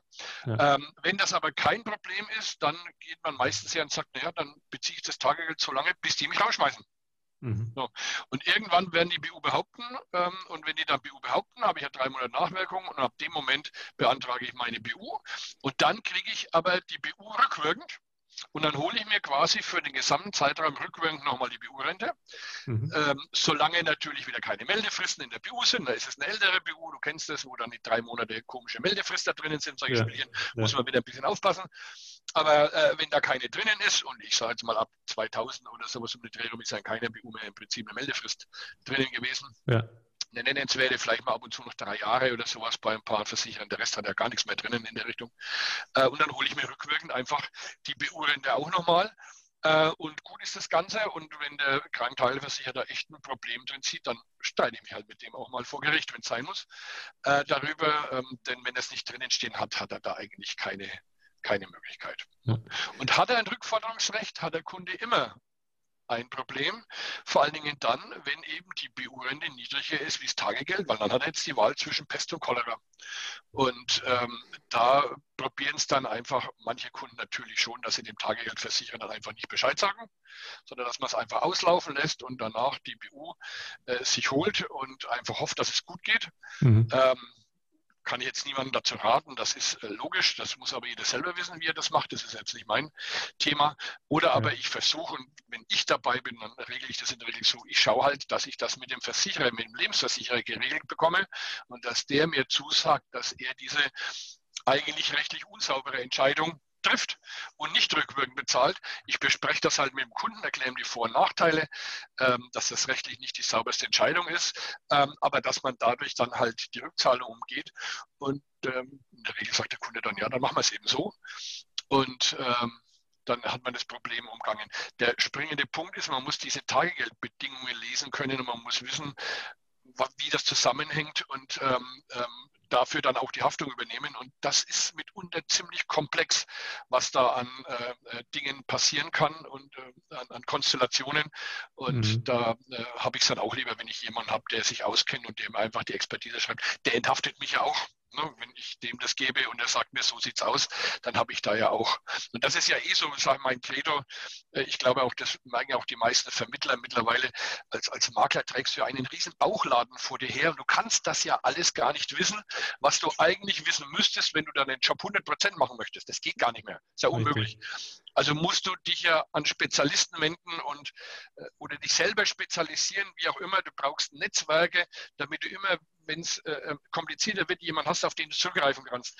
Das gilt ja auch, gilt auch für mich. Ich äh, kümmere mich um meine BU und das mit dem Tagegeld verstehe ich zwar ungefähr, wie es geht, aber äh, die Bedingungen lesen und die Rechtsprechung da immer auf dem äh, neuesten Stand sein, das soll der machen, der sich da wieder auskennt. Und dann greife ich auch auf Spezialisten zurück. Das ist überhaupt kein Thema. Und das ist ja auch das Fazit jetzt für uns als Vermittler. Wir haben jetzt gehört, es gibt sowohl auf der Tarifebene als natürlich auf der persönlichen Situation des Kunden verschiedene Situationen, wo die eine oder die andere Strategie Sinn machen kann. Das heißt, man kann sich eigentlich merken, so würde ich jetzt sagen, wenn es absehbar ist, dass die AU, also die die AU-Situation, also die Krankschreibung äh, Richtung ja. sechs Monate oder darüber geht, dann einfach mal Kontakt aufnehmen mit genau. einem Experten und die Situation genau. anschauen, genau. nicht gleich dem Versicherer melden, sondern eine Strategie dann erarbeiten, wie es im Einzelfall dann sinnvoll ist, genau. weiter vorzugehen. Um Himmels Willen äh, auf gar keinen Fall. Ähm, es ist, ähm, die Situation ist ja die, dass man unter Umständen, wenn man weiß, das könnte rechtlich schwierig werden, kann man unter Umständen sogar vorher noch eine Rechtsschutzversicherung installieren, wenn es die, wenn's die noch nicht gibt. Ja. Da darf aber der Leistungsfall nicht gemeldet sein, auf gar keinen Fall. Und man muss man die Wartezeiten und so weiter überbrücken. Also dieser, manchmal dieser Vermittler- oder Maklerreflex, jetzt melde ich halt einmal schnell den Leistungsfall, der kann in der BU richtig falsch sein. Also das würde ich nicht machen, sondern man sollte einfach mal in Ruhe sich hinsetzen, sollte mal die Bedingungen sich anschauen, sollte ausloten, was passiert denn in welchem Fall und wie wäre denn eine vernünftige Strategie und wenn der Kunde das verstanden hat und er sagt, jawohl, so möchte ich es machen, dann steht der Plan fest und dann hält man sich da dran, aber einfach mal schnell melden und dann sehen wir mal, das sollte man auf gar keinen Fall tun. Zu dem Thema. Immer sich rechtzeitig drum kümmern und nicht erst dann, wenn dann was passiert ist. Ich würde mich da schleunigst drum kümmern. Ja, zu dem Thema äh, Rechtsschutz noch schnell einrichten, habe ich auch mal mit dem, äh, Björn Jönke, äh, Rechtsanwalt, mhm. gesprochen, der Folge ja. 64. Wer das, wen das interessiert, der kann sich die mal noch anhören. Und ähm, dann gehen wir mal einen Schritt weiter jetzt in unserem chronologischen Abfolge. Jetzt hat der äh, Kunde BU beantragt und mhm. ähm, jetzt kommen wir zu dem Thema äh, kurz äh, vielleicht dazu drei Worte zum Thema befristete Anerkenntnis. Da ja. sind ja gewisse Hürden an den Versicherer gestellt, äh, dass er das überhaupt ziehen kann. Und das ist ein zeitliches Thema. Trotzdem gibt es oft die Diskussion, es gibt Versicherer, die haben eben die Möglichkeit in ihren Bedingungen, dass sie befristet anerkennen können, andere nicht. Ja. Und die einen sagen natürlich, das eine ist besser, die anderen das andere ist besser. Vielleicht kannst ja. du da aus neutraler Position mal zwei Worte zu sagen. Gut, neutral bin ich ja nicht, sondern ich bin ja eher mal auf der Kundenseite. Ähm, also, äh, aber unterm Strich versuche mal das halbwegs objektiv zu betrachten. Eigentlich spricht gegen eine befristetes Anerkenntnis gar nichts. Ich hätte mir mal so, so früher gedacht, das Befristung, die Befristung macht eigentlich Sinn, dass man zum Beispiel, das war zu Zeiten, in denen zum Beispiel noch die abstrakte Verweisung maßgeblich gegeben hat, die auch eine Rolle gespielt hat unter Umständen in Entscheidungen, die ja nicht so einfach ist, dass der Versicherer gesagt hat, komm, jetzt zahle ich dir erstmal, weil gesundheitlich ist mir eh klar, dass es dir momentan nicht gut geht, dir wird es bald besser gehen. Und lass uns mal in Ruhe klären, wie das mit der abstrakten Verweisung ausschaut. Und da haben wir genügend Zeit dafür. Und in dem Zeitraum kriegst du jetzt erstmal deine Kohle. Ja. Das ist ja erstmal nichts Schlimmes. Und dann prüft man das halt. Und äh, es ist ja immerhin ein Anerkenntnis. Ein befristetes Anerkenntnis ist ein Anerkenntnis. Das bedeutet, der Versicherer hat anerkannt, dieser Zustand ist bei dir eine BU. Wenn die Befristung vorbei ist, habe aber ich wieder den schwarzen Peter als, als Versicherungsnehmer. Jetzt muss ich nachweisen, dass ich weiterhin BU bin. Das heißt, Beweislast ist wieder bei mir, ist quasi wie eine Erstprüfung. Ich muss also beweisen nach der Befristung, dass mein Gesundheitszustand unverändert ist. Dann äh, würde das wieder eine Anerkenntnis nach sich ziehen müssen. Ja, weil ich ja in demselben Zustand bin, der schon als BU anerkannt wurde. Aber den Nachweis muss ich führen. Hm. Ist also eigentlich keine schlechte Sache, aber es ist halt so, wie es immer ist im Leben. Versicherer übertreiben es halt. Also die Versicherer haben das sehr oft missbraucht in so einer Art Kettenanerkenntnissen. Ne? Jetzt zahle ich mal für ein halbes Jahr, dann musste der Kunde nach einem halben Jahr wieder antraben, musste fragen, hey, was ist denn? Und ja, ich weiß auch noch nicht, wir müssen noch prüfen. Und dann irgendwann hat man mal wieder für ein Jahr gezahlt und man hat so den Kunden vor sich hergetrieben, bis er irgendwann reif war, abschlussreif war für irgend so ein weiches Friedensangebot. Mhm. Und da bist du losgeworden. Und das haben die Gerichte irgendwann unterbunden und haben gesagt, Leute, so funktioniert das überhaupt gar nicht. Wenn ihr dieses Instrument missbraucht, dann nehmen wir es euch halt. Also das müssen sich ein paar Versicherer an, an, ähm, auf sich nehmen, dass sie das mhm. eben verbockt haben. Da haben nicht alle mitgemacht, aber ein paar haben es da richtig übertrieben. Und dann ging es halt vor Gericht. Und ich glaube, in Hamm ist da dann das zum ersten Mal gefällt worden, so ein schönes Urteil, sehr schön begründet. In der Bedingung steht der Stand ja früher drinnen, dass wir ein zeitlich befristetes Anerkenntnis aussprechen können. Und für steht dort drin, ich kann jetzt aussprechen. Zwei, drei, fünf, kann ich machen, wie ich will. Ähm, ähm, und dann hat er ähm, Hamm aber gesagt, nein, hier steht ein Anerkenntnis. Ja, das ist ja nur der unbestimmte Artikel und haben alle gesagt, nein, für uns nicht. Für uns ist das eine Zahl, eins, ist nur eines, mehr geht nicht, basta aus, erledigt, ein befristetes dürft ihr machen. So, das heißt, da war das Thema schon mal sehr stark eingegrenzt und dann haben wir sicherlich angefangen, nachdem die abstrakte Verweisung keine große Rolle mehr gespielt hat und auch eine Bedingung mehr gefallen ist, und gesagt, was mache ich jetzt mit dem Paragraphen eigentlich überhaupt noch? Und dann stand eigentlich ab dem Moment immer drinnen, dass man eigentlich nur in begründeten Einzelfällen Mhm. das noch machen darf. Äh, ansonsten trifft man einfach eine Entscheidung, entweder Ablehnung oder Anerkenntnis. Äh, macht die Sache natürlich ein bisschen äh, schärfer. Man muss es also jetzt begründen. Unterm Strich ist aber mittlerweile die Befristung eigentlich tot. Also man wird ganz selten noch einen Versicherer finden, der eine Befristung ausspricht. Einfach deshalb, weil die Rechtsprechung gemerkt hat, dass so eine Befristung ja oft mit dieser Fiktion der BU kollidiert. Mhm. Also es passiert ja oft Folgendes. Ich stelle einen BU-Antrag, der sagt dem Versicherer, hallo, den stelle ich ja meistens erst nach sechs Monaten oder sowas ähnliches. Hallo, schau mal, ich bin seit sechs Monaten, sieben, acht Monaten BU, prüf doch mal. Dann prüft der Versicherer, äh, braucht seine drei, vier, fünf Monate dazu und dann sagt er irgendwann nach einem Jahr insgesamt, okay, ich erkenne an, du bist BU seit damals, aber ich werde es, weil es so ausschaut, als es besser wird, befristen bis nächstes Jahr in den Februar. Mhm. So, dann kriegst du zwar rückwirkend schön dein Geld und es ist eine BU, aber nächstes Jahr im Februar muss ich jetzt dem Versicherer wieder beweisen, dass ich BU bin. Und das kann ein Versicherer nicht mehr machen. Warum? Weil in der, wenn er das machen würde, wenn also quasi eine, eine Befristung auch in die Vergangenheit ausspricht, und das muss er eigentlich immer, weil ich erst nach sechs Monaten überhaupt an ihn rantrete und sage, hallo, ich könnte BU sein, mhm. dann hat er ja eigentlich die Fiktion der BU erfüllt. Richtig. Nämlich, wenn ich nachweise, dass ich mindestens sechs Monate außerstande war, dann gilt die Fortdauer dieses Zustandes ja als Berufsunfähigkeit. Mhm. Das hat er mir doch gerade zugegeben. Ja. Wenn er diese Befristung nach hinten ausspricht. Also hat er ja gar keine Befristung ausgesprochen, sondern seine Befristung ist in Wirklichkeit ja ein unbefristetes Anerkenntnis. Und deswegen macht das eigentlich heute kein BU-Versicherer mehr, weil dann kann er gleich hergehen und kann sagen, dann äh, mache ich ein unbefristetes Anerkenntnis.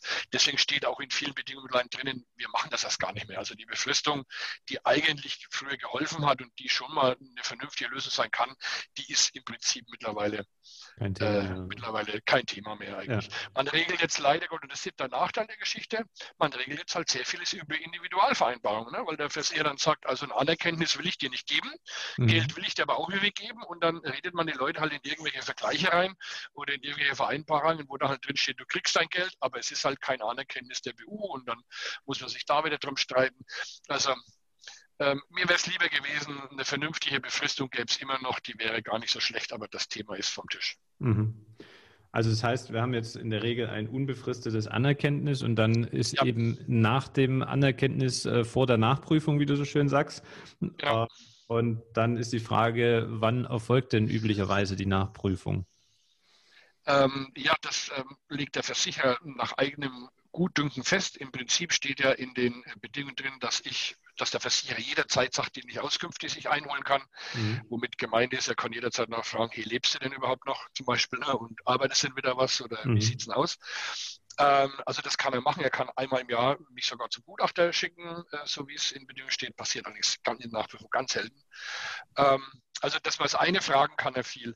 Er macht aber sich natürlich nicht die Arbeit und sagt sich, ich frage jetzt ja jeden Monat nach, äh, wenn ein Versicherer wie, was weiß ich, die Allianz 10.000 Leistungsfälle im Jahr zu entscheiden hat, möchte ich gar nicht wissen, wie viele aktive Leistungsfälle die da momentan haben. Und wenn die jeden permanent nachprüfen wollen, kämen die aus dem Arbeit nicht mehr raus.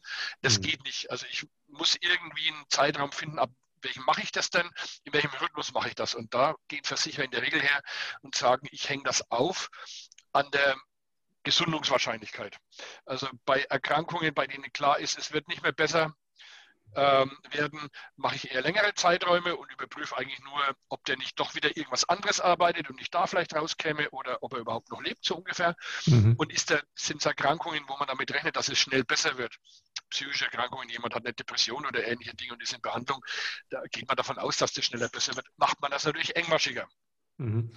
Ähm, und das setzt aber der Sachbearbeiter fest, meistens nach Rücksprache mit seinem medizinischen Dienst, die ihm ungefähr einschätzen, ab wann er das mal machen sollte. Und dann kann es sein, dass ein, Jahr, ein halbes Jahr drinnen steht. Es kann sein, dass es ein Jahr ist. Äh, manchmal sind es auch nur alle zwei Jahre. Aber so im Mittel, wenn jemand BU hat, muss er damit rechnen, dass er eigentlich so ziemlich jedes Jahr vom Versicherer mal angeschrieben wird und da was dazu sagen muss. Und es gibt ja also wie du angesprochen hast, geht ja nicht nur darum, dass er prüft, ob er die Leistung komplett einstellen kann, weil die Person wieder gesund ist, sondern es könnte ja auch sein, dass er eben äh, konkret dann verweisen kann, weil er eine andere Tätigkeit ausübt. Und da gibt es ja im, am Markt einen Versicherer, der sagt, auf diese äh, konkrete Verweisung verzichtet er in der Erstprüfung und damit auch auf ja. die Nachprüfung für die ersten sechs Monate, damit das irgendwie Sinn ergibt. Ja. Ähm, ja. Siehst du da in der oder in deinen vielen äh, Fällen, die du schon bearbeitet hast, war da schon mal ein Thema dabei, wo das relevant gewesen wäre? So eine Regelung, dass die einen Mehrwert bietet? Also ich könnte mir in der Theorie da vielleicht wirklich einen Fall ausdenken, ähm, wo jemand, aber das sind dann Fälle, wo jemand halt wirklich schon wieder im Prinzip konkret eine andere Tätigkeit ausübt, die die BU schon wieder wegnehmen würde. In der Praxis habe ich es noch nicht ähm, erlebt, dass das irgendwie eine großartige Rolle spielt. Äh, diese Klausel ist auch, mich wundert es, dass man das nicht mal vor Gericht geklärt hat, dass das nie irgendjemand gemacht hat. Ich hätte es mal gemacht, wenn der Versicherer eine Nachprüfung äh, macht, weil ich bin mir nicht sicher, ob man da nicht argumentieren könnte damit, dass das eine überraschende Klausel ist, dass ich also groß Werbung mache und im Erstanerkenntnis auf die konkrete Verweisung verzichte und mhm. hinten in der Nachprüfung, zwölf Paragraphen weiter hinten, steht plötzlich irgendwas von einer konkreten Verweisung drinnen, weiß ich nicht, wie ein Gericht das sehen würde. Also ich will damit nicht sagen, man würde das vor Gericht verlieren. Ich habe keine Ahnung, wie ein Gericht das sehen würde. Ja. Ich äh, bin mir aber ähm, sicher, dass man, dass das kein triviales Problem ist. Ja, und keine mhm. Ahnung, wie das ausgehen würde. Mhm. Aber es ist natürlich mal in der lange Zeit so ein äh, USP oder wie nennt man da im Marketing, ja. dieses so ein Alleinstellungsmerkmal, und dann kannst du halt damit ein wenig Werbung machen. Und unterm Strich kostet es aktuarisch nichts, weil es eh keine große Rolle spielt. Genau. Okay. Und äh, jetzt gibt es ja für den Versicherer äh, eine besondere Herausforderung, wie ich es verstanden habe, in der Nachprüfung äh, ist der Nachweis, äh, dass die soziale äh, Lebensstellung wieder erreicht ist. Ja. Die, die, finanzielle kann ich leicht messen, ähm, aber die soziale scheint eine größere Herausforderung zu sein für den Versicherer. Ja, wobei auch die finanzielle manchmal ganz große Herausforderungen stellen kann. Vielleicht müssen wir eins festhalten erstmal, in der Nachprüfung dreht sich diese Beweislast um. Ähm, während in der Erstprüfung der Versicherungsnehmer nachweisen muss, dass eine BU vorliegt, muss in der Nachprüfung der Versicherer nachweisen, dass keine BU mehr vorliegt. Er hat mhm. jetzt quasi den schwarzen Peter. Das war der erste Punkt. Ähm, der zweite ist, in der Nachprüfung kommt man nur dann wieder aus der Leistung heraus, wenn man, wenn zwei Dinge, also eins von beiden Dingen, zwei Dinge gegeben ist. Erstens, der Versicherer kann nachweisen, dass der Gesundheitszustand sich nachhaltig so stark gebessert hat, dass der Versicherte in seinem alten versicherten Beruf zumindest zu 50 Prozent wieder arbeiten könnte. Mhm. Okay? So, das heißt, er kann nicht hergehen und kann sich jetzt in der Nachprüfung davon lösen, indem er jetzt, was weiß ich, mich zum Gutachter schickt und der Gutachter sagt, hey, das beim Kaiser ist doch gar keine BU und mir jetzt ein Gutachten um die Ohren schmeißt, da steht drinnen, hey, das sind ja nur 30 Prozent, ich schmeiße sie jetzt raus. Dieser Zustand ist als BU schon anerkannt vom Versicherer und da kann er nicht nur, weil irgendein Arzt das anders einstuft, das jetzt irgendwie kurz wieder korrigieren. Das geht nicht mal dann, wenn das quasi ein Irrtum war ähm, und der alte Gutachter von falschen Tatsachen ausging oder wie auch immer das geht nicht. Also der Versicherer kann da nichts nachschieben und er kann da im Prinzip nichts ändern. Er muss er muss so Deltas finden. Er muss nachweisen, schau her, das war der Stand, als du PU geworden bist.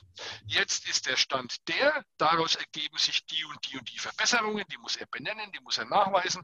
Und weil du diese Verbesserungen hast, kannst du in deinem Beruf jetzt das und das und das wieder machen. Und deswegen bist du keine 50 Prozent mehr eingeschränkt und deswegen mhm. zahlen wir nicht mehr. So ungefähr muss man sich vorstellen. Mhm. Das ist natürlich nicht leicht.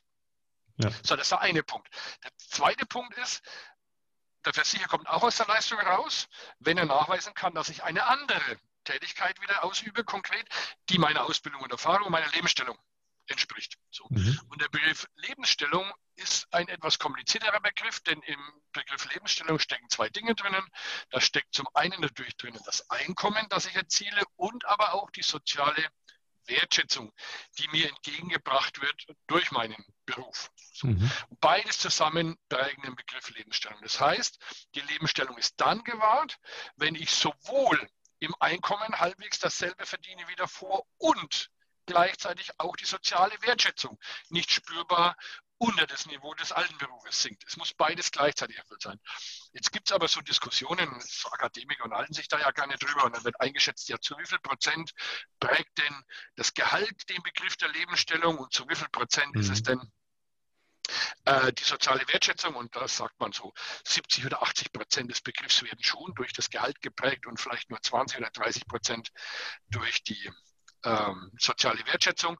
Und deswegen lässt man das immer ein bisschen hinten hinunterfallen, weil man es ja auch, die soziale Wertschätzung nur schwer greifen kann. Ja, wie will ich jetzt nachweisen, dass Beruf A und Beruf B die gleiche oder unterschiedliche Wertschätzung haben, wenn es nicht auf der Hand liegt, wie bei Dingen Ingenieur und Pförtner?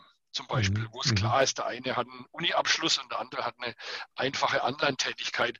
Äh, das ist klar, dass das nicht die soziale Wertschätzung ist. Ne? Oder der, der im weißen Mantel aus dem Haus rennt früh und seine Arztpraxis aufschließt, ist wahrscheinlich höher gesehen wie der, der im orangenen Mantel rausrennt und auf den Müllaster springt. Ist halt nun mal so.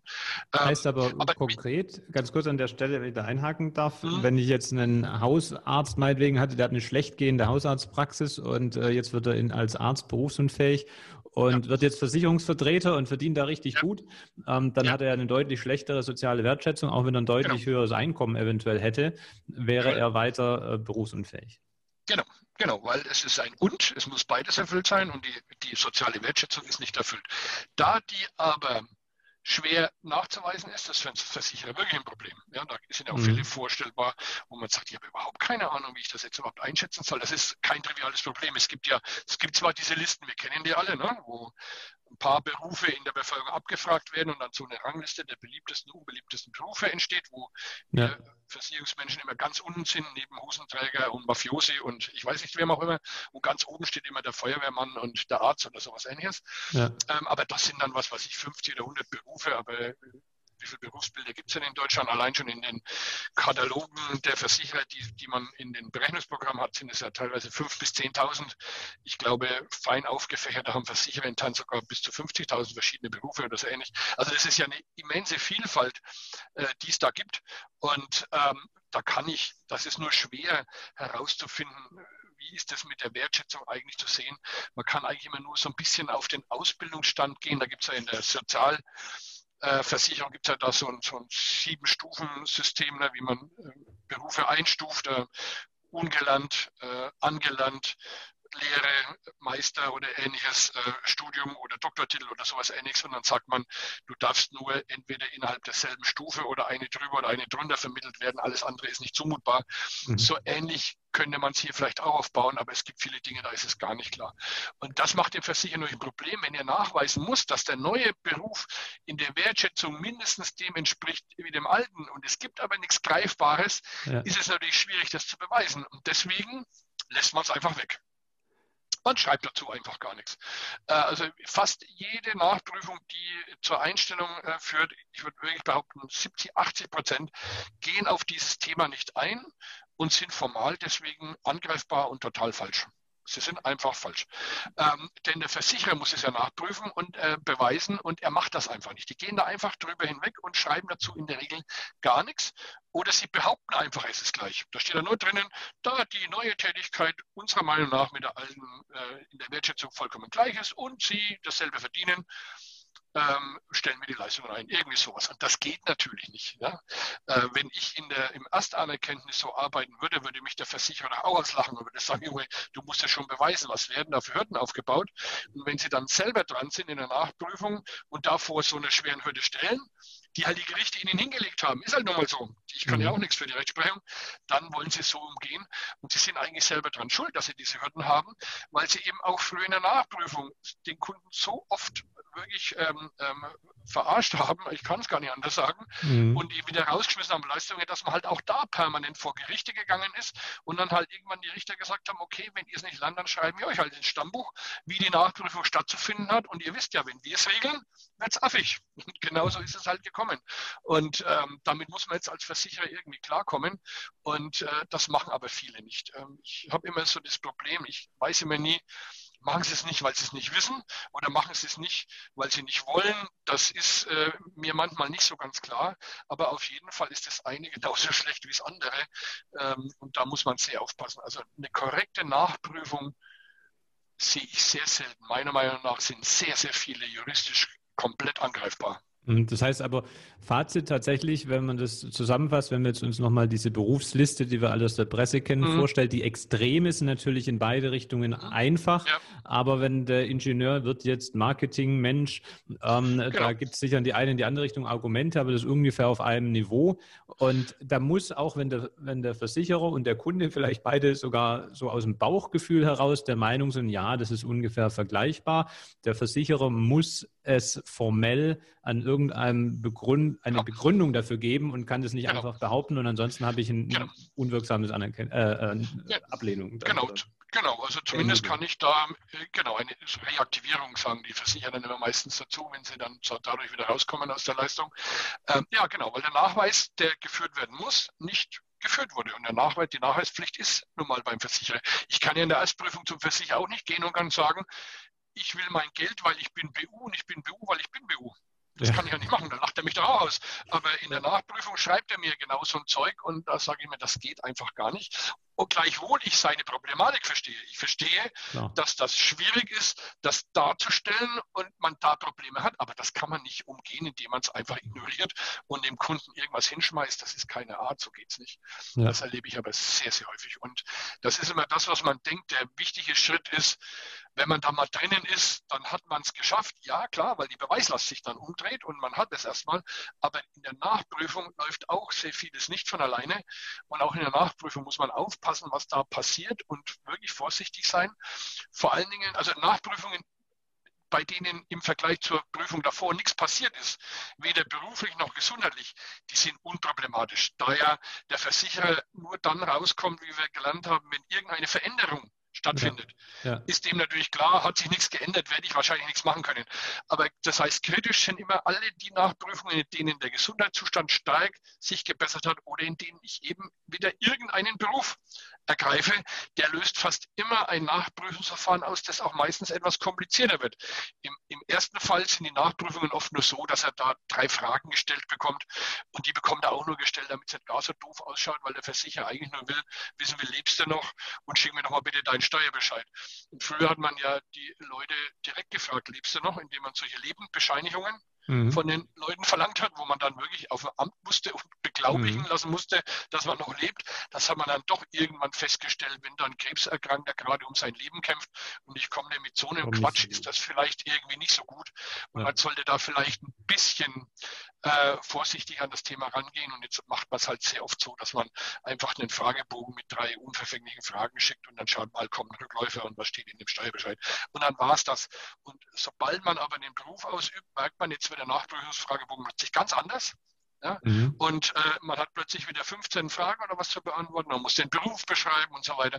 Und das sind dann so die kritischen Punkte, da muss man aufpassen, äh, denn das sind die Möglichkeiten für Versicherer zu schauen, dass er da wieder rauskommt. Das, das wäre dann für mich auch wieder der Punkt, wo ich dann mich wieder an den Experten wende besser. Genau, wo ich sagen würde, das äh, würde Sinn machen, äh, wenn man das, wenn man sich da mal mit mir drüber unterhält. Das muss nicht kompliziert werden. Es gibt viele Tätigkeiten, wo man sagt, komm, äh, was soll das, das kann nicht kompliziert werden, aber es gibt auch Dinge, die echt kritisch kritisch sind. Und ähm, es ist nicht immer klar, ähm, ob man da jetzt rauskommt oder nicht, weil auch manchmal die Finanzen da eine Rolle spielen. Und das ist nicht so einfach, wenn du vorhin gesagt hast, naja, das finanziell kann man ja noch ausrechnen, das ist nicht so schwierig.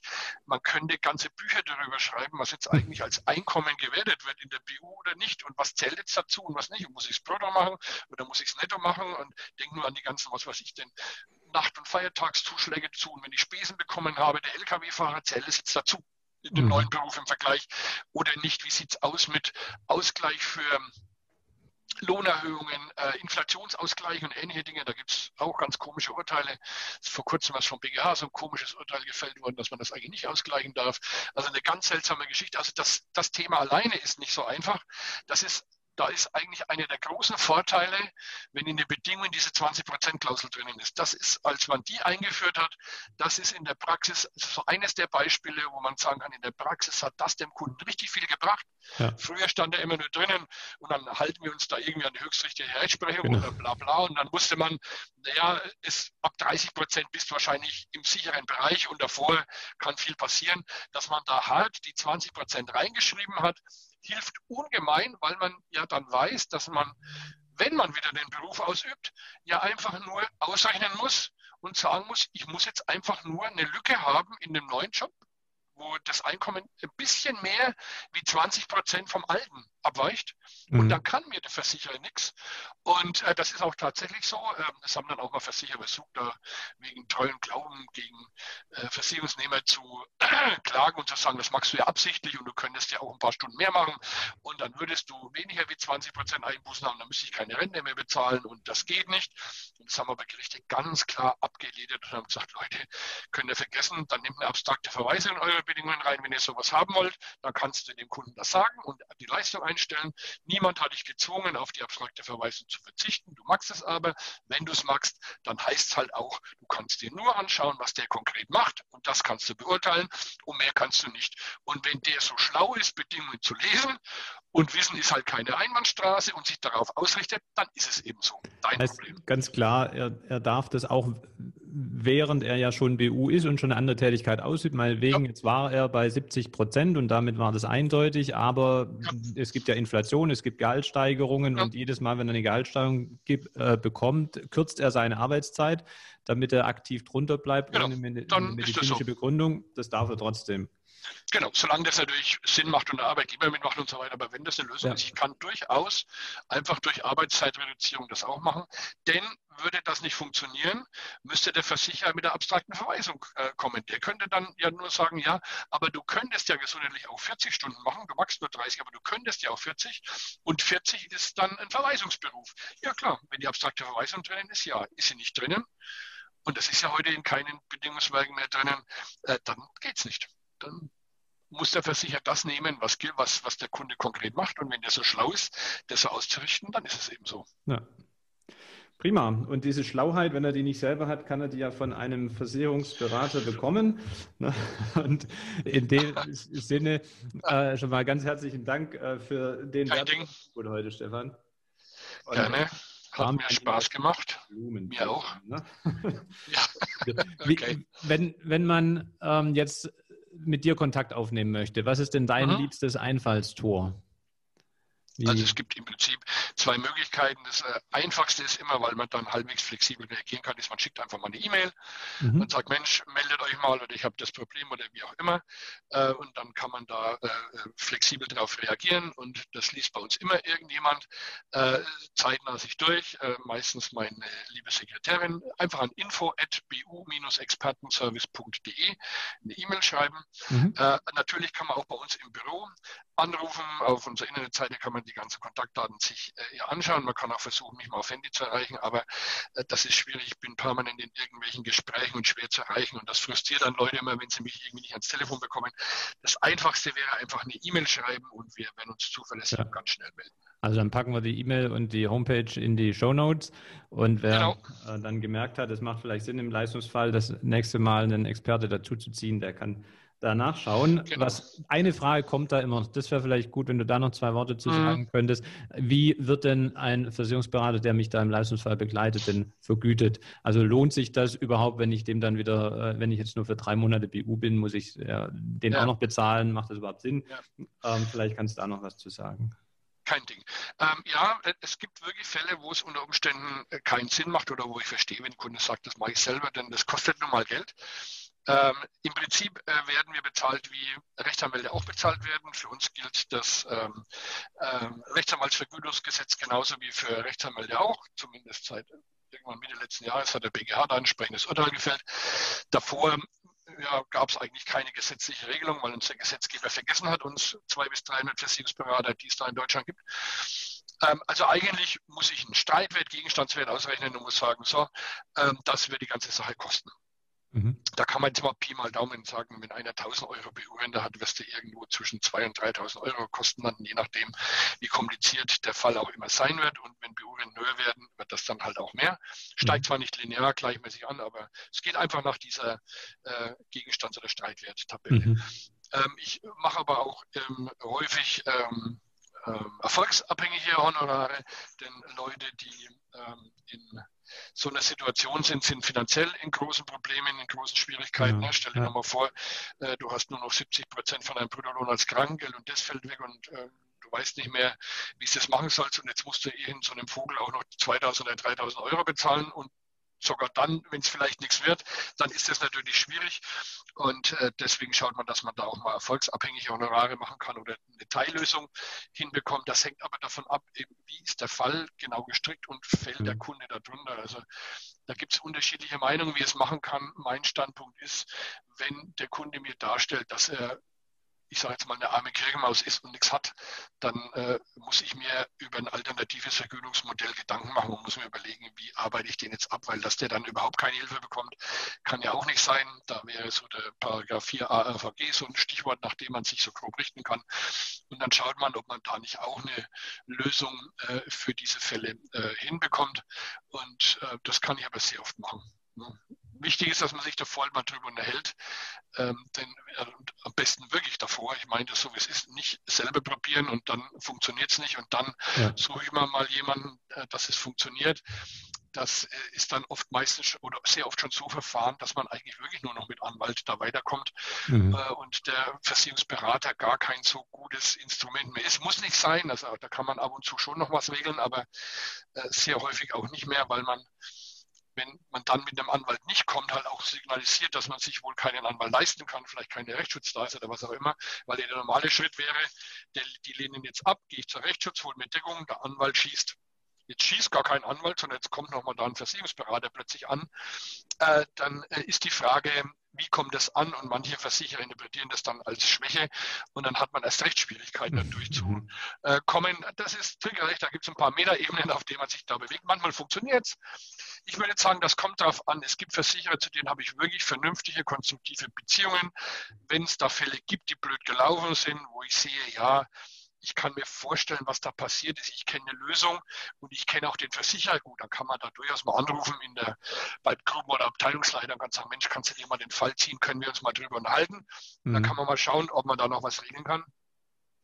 Aber meistens sind Fälle so verfahren, dass man wirklich dann sagen muss, gerade wenn was weiß ich, es gibt VVA-Problematiken, es wird Eiglist vorgeworfen und ähnliche Dinge. Mhm. Da halte ich mich dann eher raus und sage mir, da musst du mit dem Anwalt ran.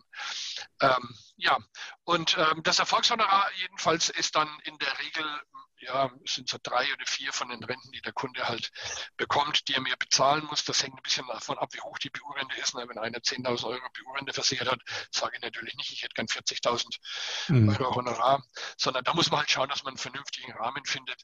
Äh, aber das weiß ich immer erst im Gespräch und deswegen sage ich mir, lasst uns einfach mal unterhalten, bevor ja. irgendwas passiert ist. Wir setzen uns zusammen, ich höre mir das an, ich überlege mir, ist es eine BU, wird es kompliziert, wir besprechen das und dann mache ich einen Vorschlag welches Modell kann ich mir vorstellen, was würde es kosten und dann kann der Kunde sich in Ruhe überlegen, was machen möchte oder nicht. Genau. Und lieber zu früh als zu spät und keine Scheu genau. vor vielen Kosten durch ein Erstgespräch, sondern einfach mal anrufen und dann kann man im Einzelfall findet man eine Lösung. Genau, im Einzelfall findet man eine Lösung, ist normal kein Problem. Ne? Perfekt.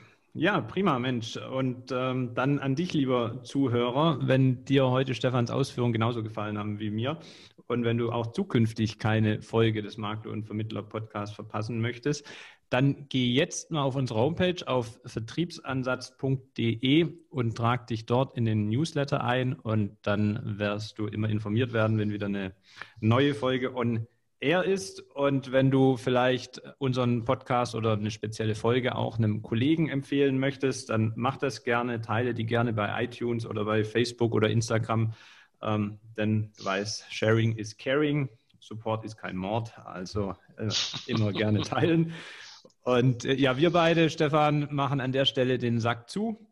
Ich sage nochmal ganz herzliches Dankeschön an dich für deine Zeit und wünsche dir heute noch einen erfolgreichen Arbeitstag. Vielen Dank, den wünsche ich dir auch und danke, dass du mich eingeladen hast. Sehr gerne. Bis bald und bis in der nächsten bis Folge. Bald. Ciao. Jo, tschüss.